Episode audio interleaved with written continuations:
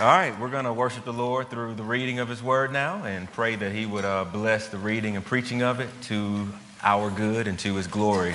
So I'm going to pray and then we'll jump in together. Let's pray. Our Father, we um, pause and give you honor and praise. But I do pray that we would all take a moment to think about your goodness to us, that we're breathing because you are sparing life we're in our right mind because you were holding all things together. Your word says that all things were created by Christ, through Christ, and for Christ, and all things are being held together by his powerful word. And so I pray that we would be gazers, that we would be worshipers, that we would be onlookers as we are moved to marvel at the goodness of God through Christ to us.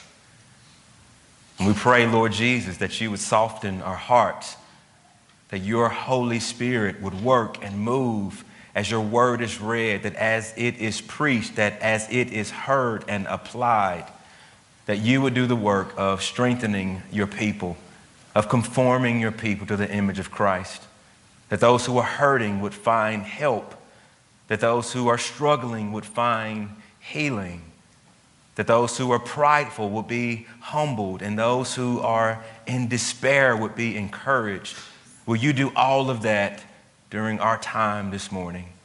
And we promise to give you the honor, and I promise to give you the praise for Jesus' sake. Amen. If you have your Bibles, we're going to be in Ezra chapter 8. So if you're new to Redeemer, we're working our way through Ezra, and we are almost done. So we're in Ezra chapter 8. It's a sweet chapter, uh, sweet, sweet, sweet chapter. We're going to start in, in Ezra chapter 8, verse 1, and read through verse 20. And you'll notice some very strange names. I'm probably going to mispronounce a few. Um, but pray for me as I read and try to make sense of it.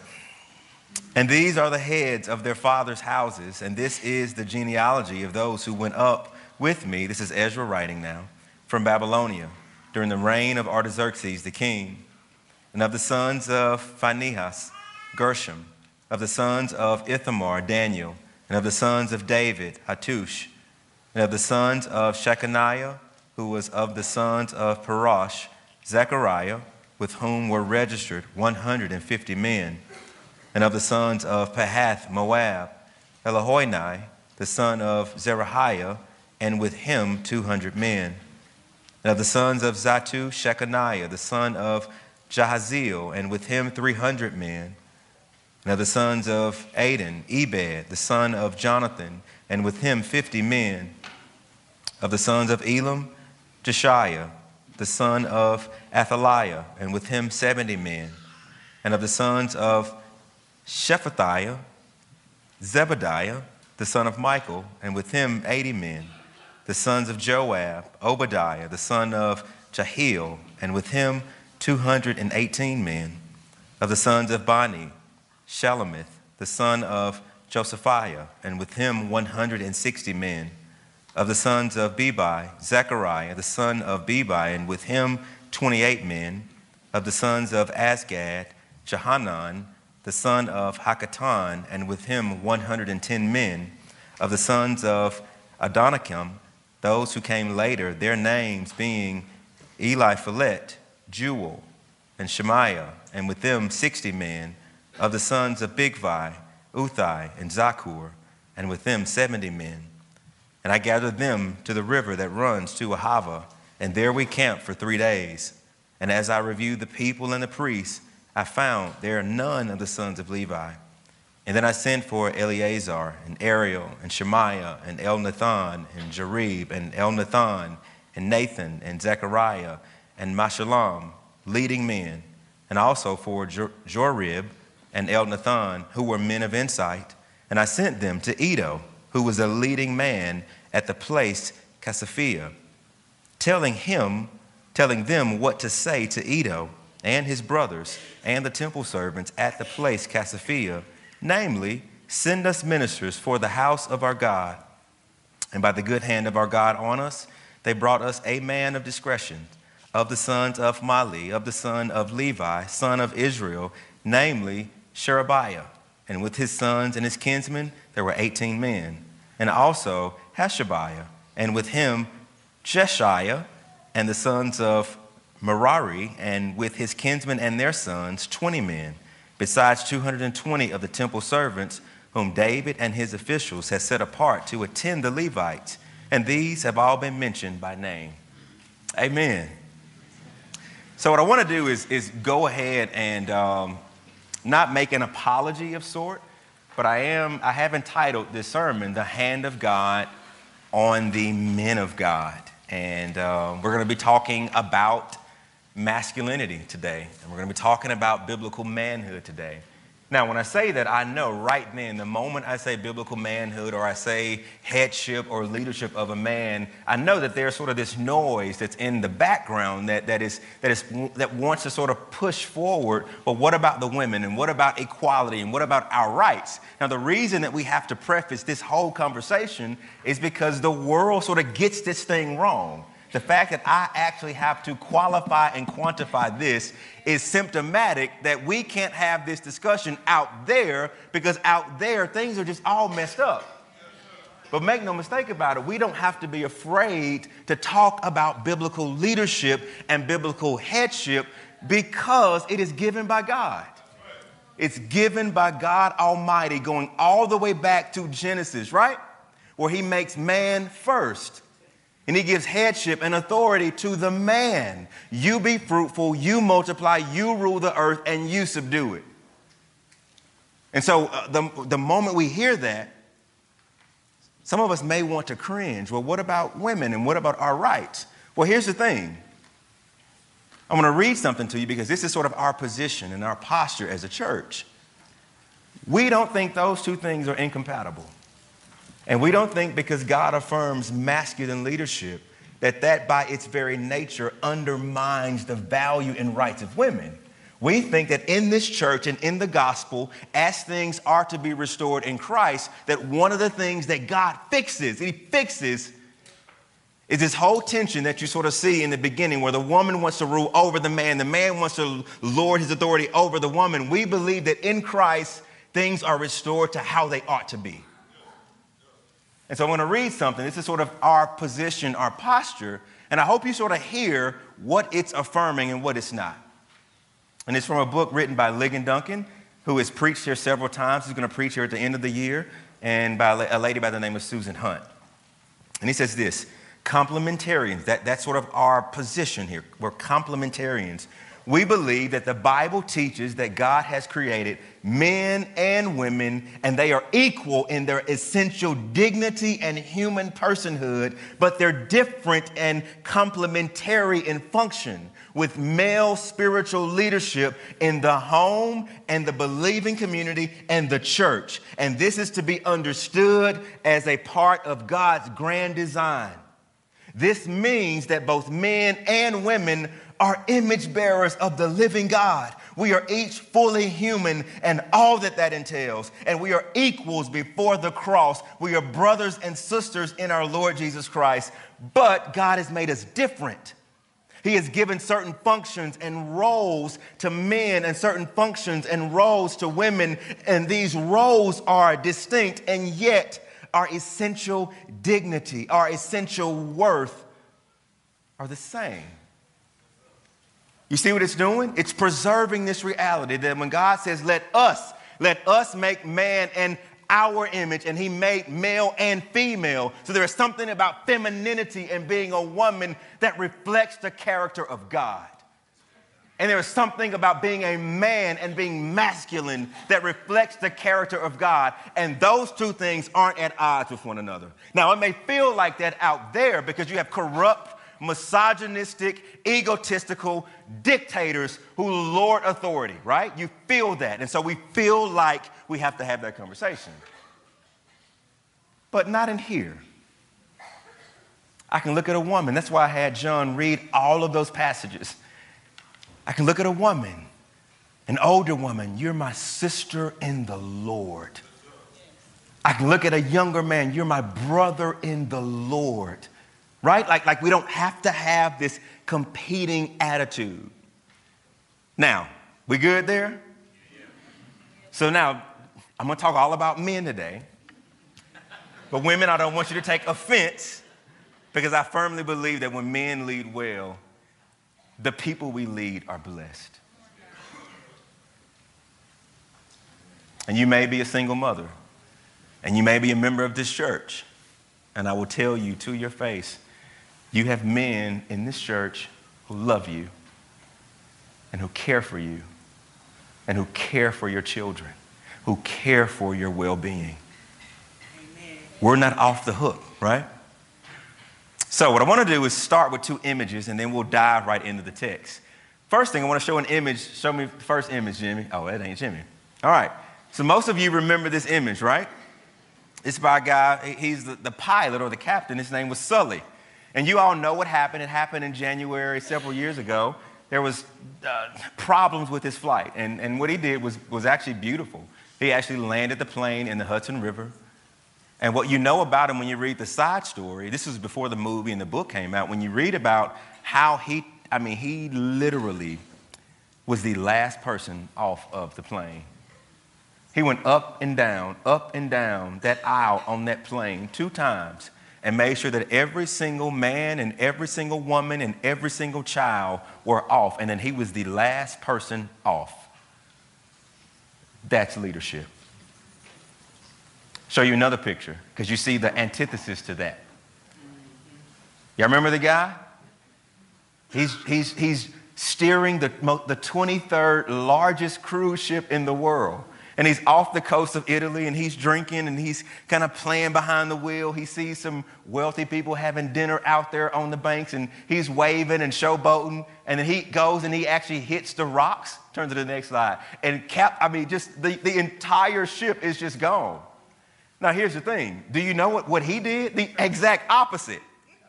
He was the first person off. The very first person off the ship, the ship is on this side. He was the, and then he, he lied sort of under oath, saying that he tripped and fell into the escape boat. All right, you can kill it now. Thank you. You see the contrast, though? You see one man, he's the last one off caring for everyone under his care. And the other guy, first man off, is in prison right now. 33 counts of manslaughter. Crew members died, passengers died. He abandoned ship. I say that because I think at times it's hard as men to sort of see and feel that what I do day in and day out, it matters. And I want to tell you that it does. That what you do, what we do day in and day out, it matters. And I'm just not talking about what you're doing in the workplace. I'm talking about how you live and how we live at home and how we love and serve our church and how we care for our wives and our children and how we serve those around us with needs. We might not think it matters, but it does matter. So, the question for every single man and every single little boy in training who's going to become a man is how do you lead? How are you leading? The question never is if you're a leader. If you are a man, you are always leading. The question is how are you leading? God has given you that role. He's given you that right. He has affirmed that responsibility on you. And how beautiful is it that for God, God Almighty, to entrust, to entrust us as men with this care to walk with Him and to care about the world and to rule and to subdue and to protect and to lead and to live out our faith as men submitting and bowing the knee to Jesus and to be a blessing to those around us. I start this way because I don't want to have to apologize for talking to men or about men this morning because Ezra doesn't. When you read this text, it smells like Brut. You know, like the cheap man cologne, right? I always sort of in my mind, I'm like, man, what does this text smell like? Like when I when I read it, I mean, what is it? I mean, what does it smell like? What is it doing? Look, man, when you pick this chapter up, Ezra chapter 8, notice how many times he's talking about men and sons of men and numbers of men. Look at it. I mean, just take a quick glance. Look at it. I got 200 men in verse 4. I got 150 men in verse 3. I got 218 men in verse 9, 160 men in verse 10. I got 28 men in verse 11, 110 men in 12. The whole passage, it, it's about men.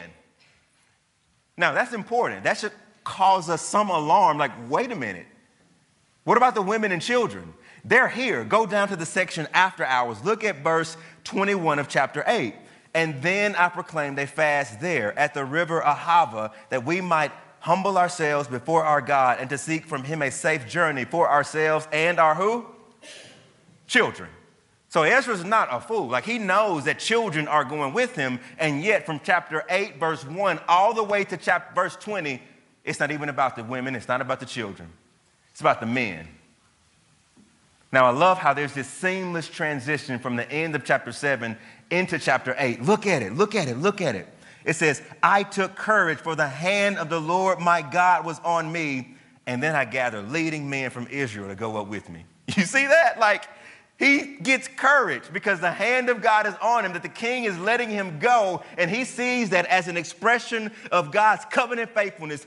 And the first thing he does, I got to get some more cats to roll with me. I cannot take these people and this goal and watch out over all of this to make sure we get from point A to point B. I have to have some men with me.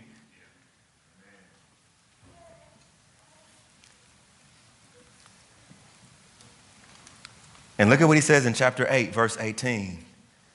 And we've seen that phrase several times. I told you, it's chapter 7 and chapter 8, the hand of God is used six times. And this is the third time it's being used. And it's pretty amazing when he says the hand of God is on him.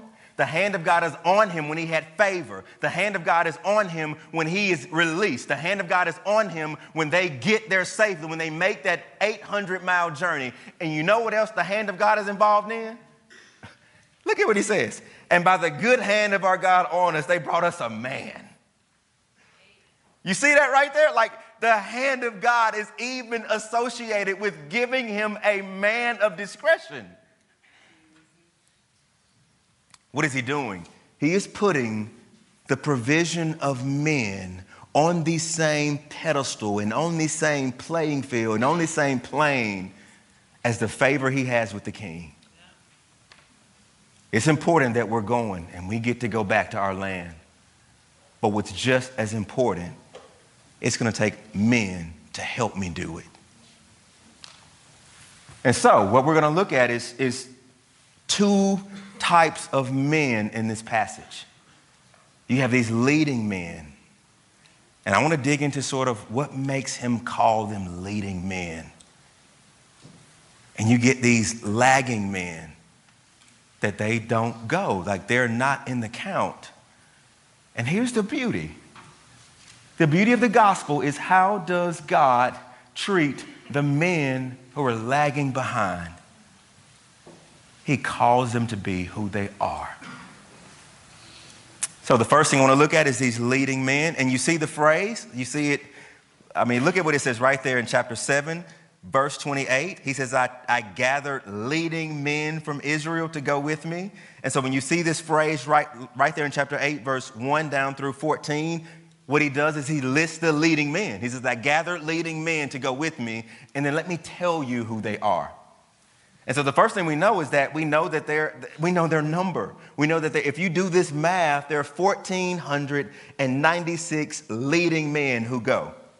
And we also know their divisions. You'll notice this, this, this it's the way Ezra writes it. It, it really is genealogy. He, it, you, you'll see, look at verse 2 for an example. Of the sons of Phinehas, all right, so right there, sons of Phinehas, that's a man, Gershom, and then of the sons of Ithamar, Daniel, and of the sons of David, Hattush. So what you're getting at is you get a man, and then you get his offspring, and then you get everyone else who came with him. And he does that over and over again in the text. That's the format.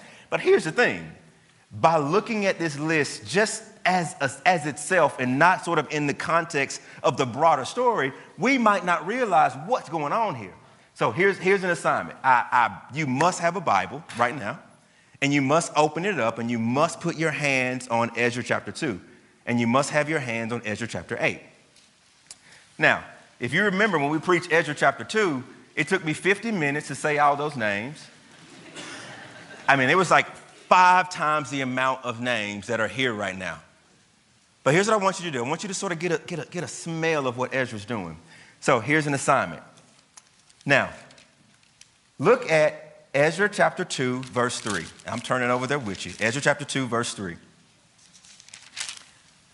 Look right there. The sons of Parosh 2,172. So that name right there, Parosh. Now, turn back over to Ezra chapter 8, which we're in this morning, and look at chapter 3. I mean, verse 3. Of the sons of Shechaniah, who was of the sons of who? Parosh. All right, that's one right there. Now, go down and go back, go look at chapter 2, go back to chapter 2 and look at verse 6. Do you see the sons of Pahath Moab, right? Pahath Moab. There's a dash between the name. Now turn back over to Ezra chapter 8, verse 4. Of the sons of Pahath Moab. You see that? Right there. Now we're going to flip it around. Now look at chapter 8, verse 5 and 6. You'll see the sons of Zattu and the sons of Adin. Now turn over to chapter 2, verse 8, and then chapter 2, verse 15. Look at chapter 2, verse 8. You see that name? The sons of Zattu. Look at chapter 2, verse uh, 15. The sons of Adin. Now, I could make you do this for maybe 10 more minutes, and you will finally see something. And what you will see is this that these lists of men that you see in Ezra chapter 8, out of the 15 men, 12 of them, 12 out of the 15 are the same cats from chapter 2. Now, that might not seem like a big deal, but this is 80 years apart. Those first exiles who came in Ezra chapter 2, this is 80 years later. And guess what's happening? Some of their grandkids are coming and their grandkids and their great grandkids are coming. Do you see what Ezra is saying? The reason these are, quote, leading men is because these are the men who have been passing their faith along. That this men, these men, Bigvai, and I could give you all of their names, but when they left, they left a legacy, and now they're dead. They're in Jerusalem, buried somewhere. And you know who's coming now? Their grandchildren. That's who's coming. The same families who came the first time are coming the second time. Why? Because those men led in their homes and they passed down the faith entrusted to them. And so 80 years later, they are in the ground and they are dead, but their faith is alive and their families are living and their families are following after them as they followed after God. Amen. Isn't that what God said? He says, My covenant is with you and it's to your children and to your children's children. Didn't he not say that if you would read my word and put it on the frontlets of your eyes, and if you would put them on the doorpost of your house, he says, do these things, do these things. He says, I promise you, one day your kids will ask you, why do we go to church? And why do we go to upside down? And why do I have to go to Sunday school? And you will stand firm in the faith and say, you know what? Because the Lord is good and he is worthy to be praised. He has redeemed my soul from hell and purchased me to himself. How can we not worship and follow hard after the Lord?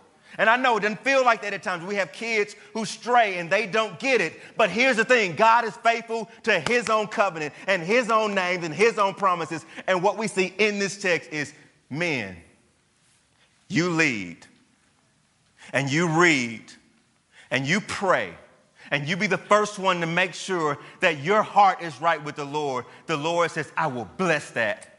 I will honor that. And so that's the reason, right? So I want to do a few things. I want to apply it this way. So what you see here is strong, masculine leadership. And here's the thing it's not ironic that in a few more weeks, you got this folder right here. And even though Trey Watkins is, we got the dates wrong, uh, it still says that he's uh, 39. It still says that uh, Polly is 12. She's not 12. She's what, 15, 16? 16? The, the, the, the, the data might be wrong, but the men are the same, right? hey, this week and next week, pray for these men. Elders and deacons, nominated by you. I've spent 12 weeks with these men. teaching them about what it means to lead here at Redeemer. And we're putting the ball back in your court. You get a chance to vote for the men who will lead you and care for you and protect you. And we are not ashamed that we don't have female elders or female deacons. I don't think we have to apologize for this sense of headship that we think that comes from the scriptures where the best thing for God's church is when God's men lead his church after God's own heart. And that is for our good. Amen. And so you'll get a chance in a few weeks when we have a congregational meeting. Another thing, what you see about the faith is that it's passed down to children.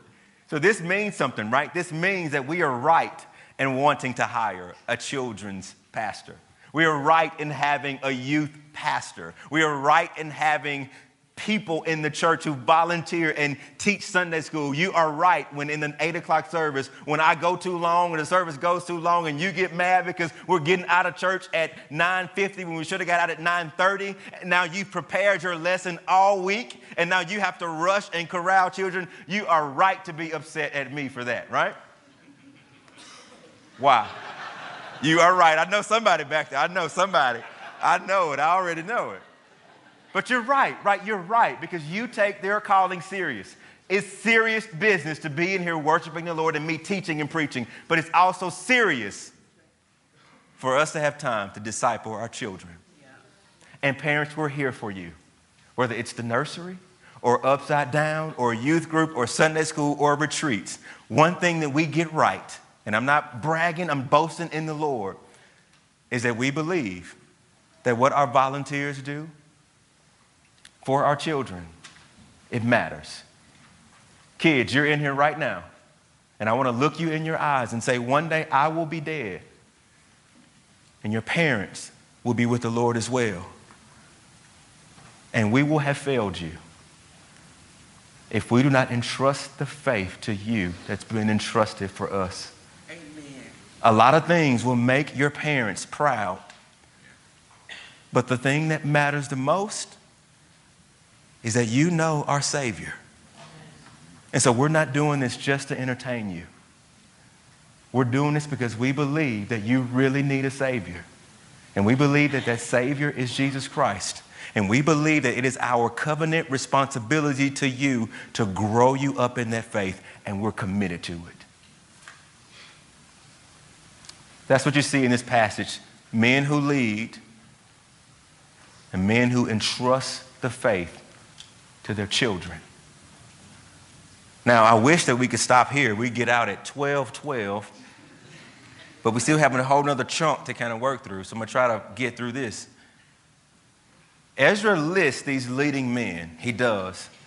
But what he also does is he shows us these lagging men. These men who just, they, they, they weren't ready. They weren't with it. They weren't contributing. And so what I want to do is sort of talk about this because I think his, his response to them is actually beautiful. But you'll see it. Look at, look, at, look at it with me. These lagging men that Ezra loves, he actually loves them, and he loves them in a beautiful way. And I want to come back to that. I want to close with that. But notice what he says in, in verse 15. And so I gathered them at the river that runs to Ahava, and there we camped for three days. So Ezra gets them to a river. He lets the kids run and play. He lets everybody stretch out. And then look at what he does after that. He says, I started to review the people and the priests. And so Ezra does what most of you will do. If you got more than three or four kids and you go to a truck stop, you use the restroom, the first thing you do is when you get in the van is to make sure everybody else is there. Everybody's accounted for. That's what Ezra's doing. He's, he's on his way to, to Jerusalem and they hit a pit stop at a river. We're going to camp out three days. Now, let me get my list and make sure that this list of people who left with us, let me make sure that everybody else is right here. And notice what Ezra says. And I found there none of the sons of Levi. Not one. Not one single son of the tribe of Levi. And that's, that's really problematic. And I'm going to show you why but why would this have been strange? Why would this have been strange of all the men who were going that there are no Levites? Let me show you two ways why it's strange. The first thing is if you know the letter. Remember last week we looked at Ezra chapter 7. That's a letter that King Artaxerxes wrote that he gave to Ezra to take with him as he traveled across, right? Now, notice what King Artaxerxes did. King Artaxerxes gave permission. Look at chapter 7, verse 13. And I make a decree that anyone of the people of Israel or their priests or their who? You can say, uh, or their who? Levites in my kingdom who freely offers to go to Jerusalem may go with you. So the first thing that King Artaxerxes did, he says, Hey, Levites, y'all want to go? Go. I'm giving you permission to go. Permission. He grants permission. Now, look at, look at what else we see in, in verse 24.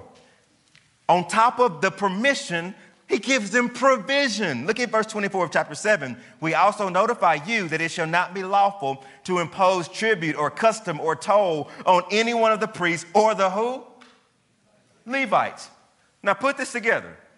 The king has given Levites permission to go. He's also given them provision. Look, bro, y'all don't have to pay taxes.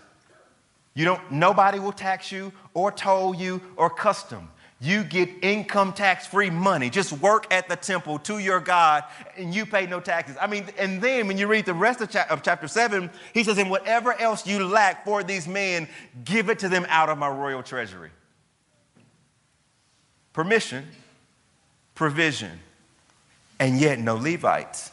And so when you lay that on top of the reality that they aren't there, look at chapter 7, verse 13 again that anyone who freely offers to go to Jerusalem may go. You know what that means? They didn't want to go. I don't want to go back and do that. I'm fine, like right here. Now, now, why, does, why is this a big deal? It's a big deal because when you go back and look at Deuteronomy chapter 10 and Deuteronomy chapter 18, we learn about the Levites. And so I'm going to read these two verses, and they come from Deuteronomy chapter 10 and they come from Deuteronomy chapter 18. This is what the word of the Lord says. And at this time, the Lord set apart the tribe of Levi, the tribe of Levi, to carry the ark of the covenant of the Lord and to stand before the Lord to minister to him and to bless his name. Therefore, Levi has no portion or inheritance with his brothers, for the Lord is his portion, the Lord is his inheritance. You see what's happening? When they were to go into the promised land, that every tribe got land except the Levites. We don't know what the Levites got? They got God. They said, You get me. You get me. You work for me. You minister to me. I am your lot. I am your portion. Now, how are they to be provided for? Look at Deuteronomy chapter 18. And the Levitical priests and all the tribe of Levi shall have no portion. Rather, they shall eat the Lord's food offerings as their inheritance, for the Lord is their inheritance. And whenever the people offer an ox or a sheep or grain or wine or oil or fleece, you must give some to them. You hear what's happening? That the Levites were to be ministers to the Lord for the people, that they were to be cared for by God. God Himself says, I will take care of you. You will serve me. I will draw near to you. You will be involved in the deep things of the Lord. You will draw near to me in my tabernacle. And so, for the Levites, it's not a rejection of a place, it's a rejection of a person.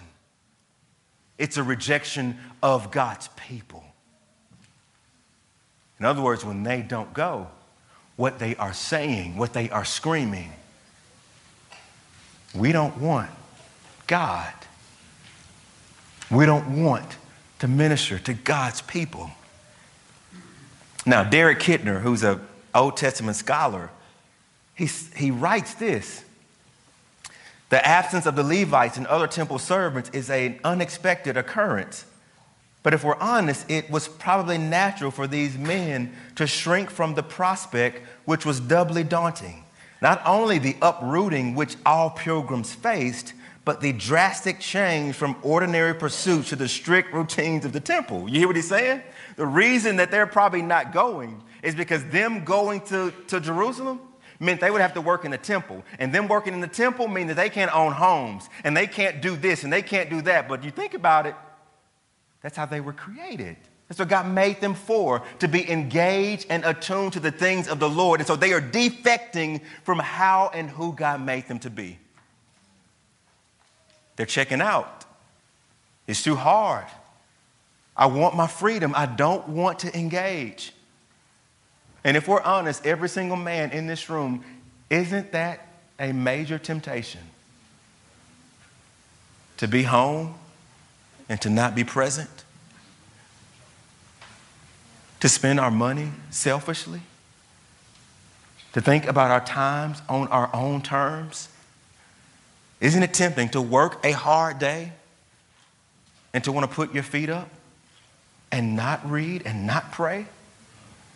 Isn't it tempting? It's, it's tempting. And I do think one of the ways that our fallenness shows itself, men, is in our passivity and how hard it is to lead and to do it well. We get intimidated and encumbered and distracted by so many different things. And so Paul tells Timothy, no, no, no. You, as a, a enlisted in the army of God, you don't get entangled in civilian pursuits.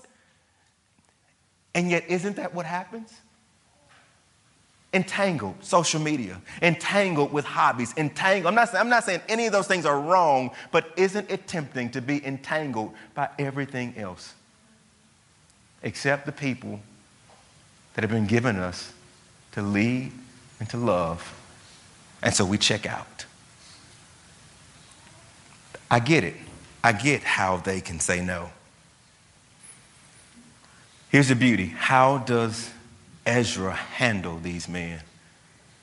Does he wag his finger and say, Get it together? You get it together?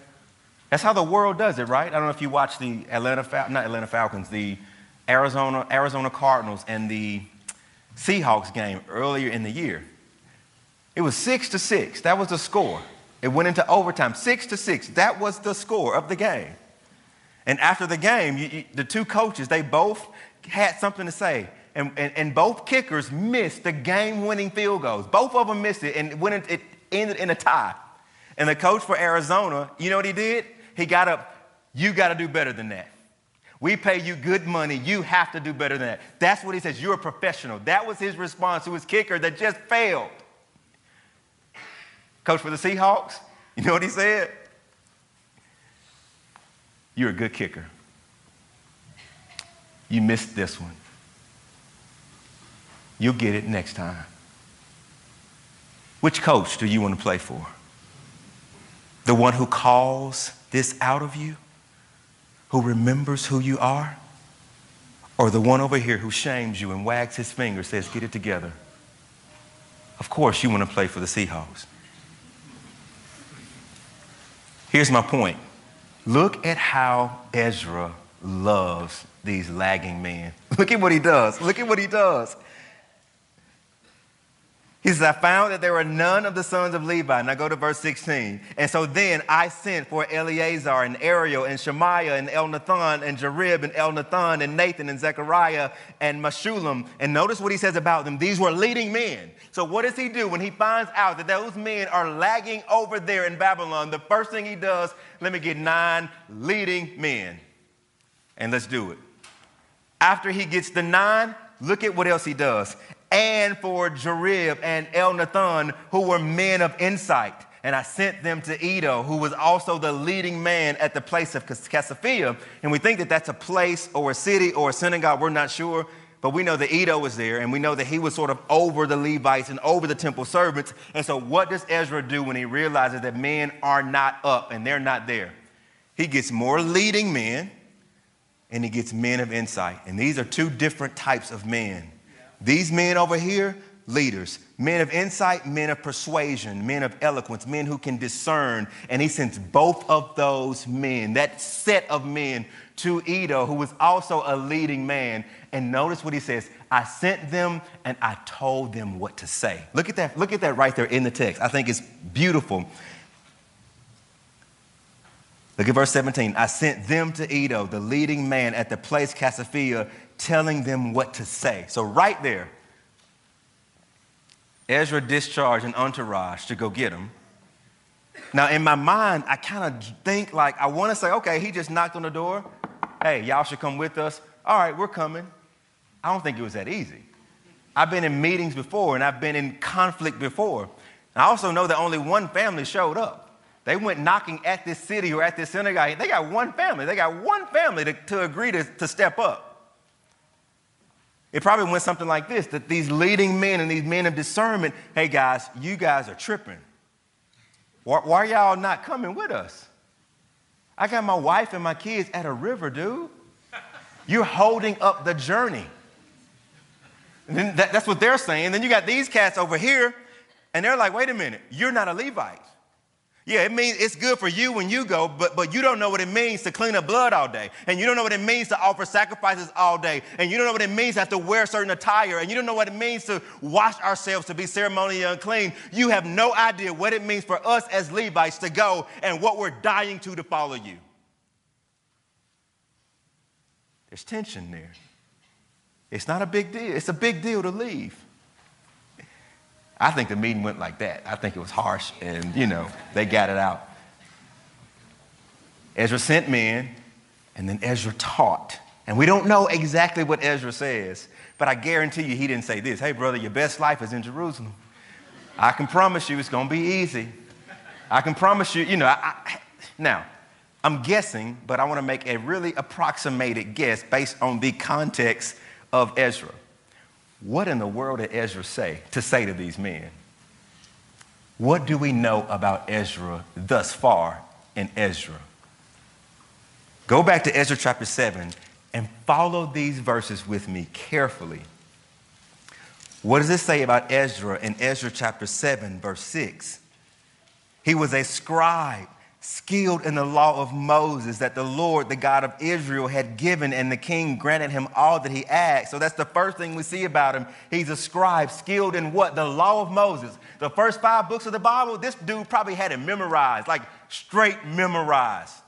Skilled in the law of Moses.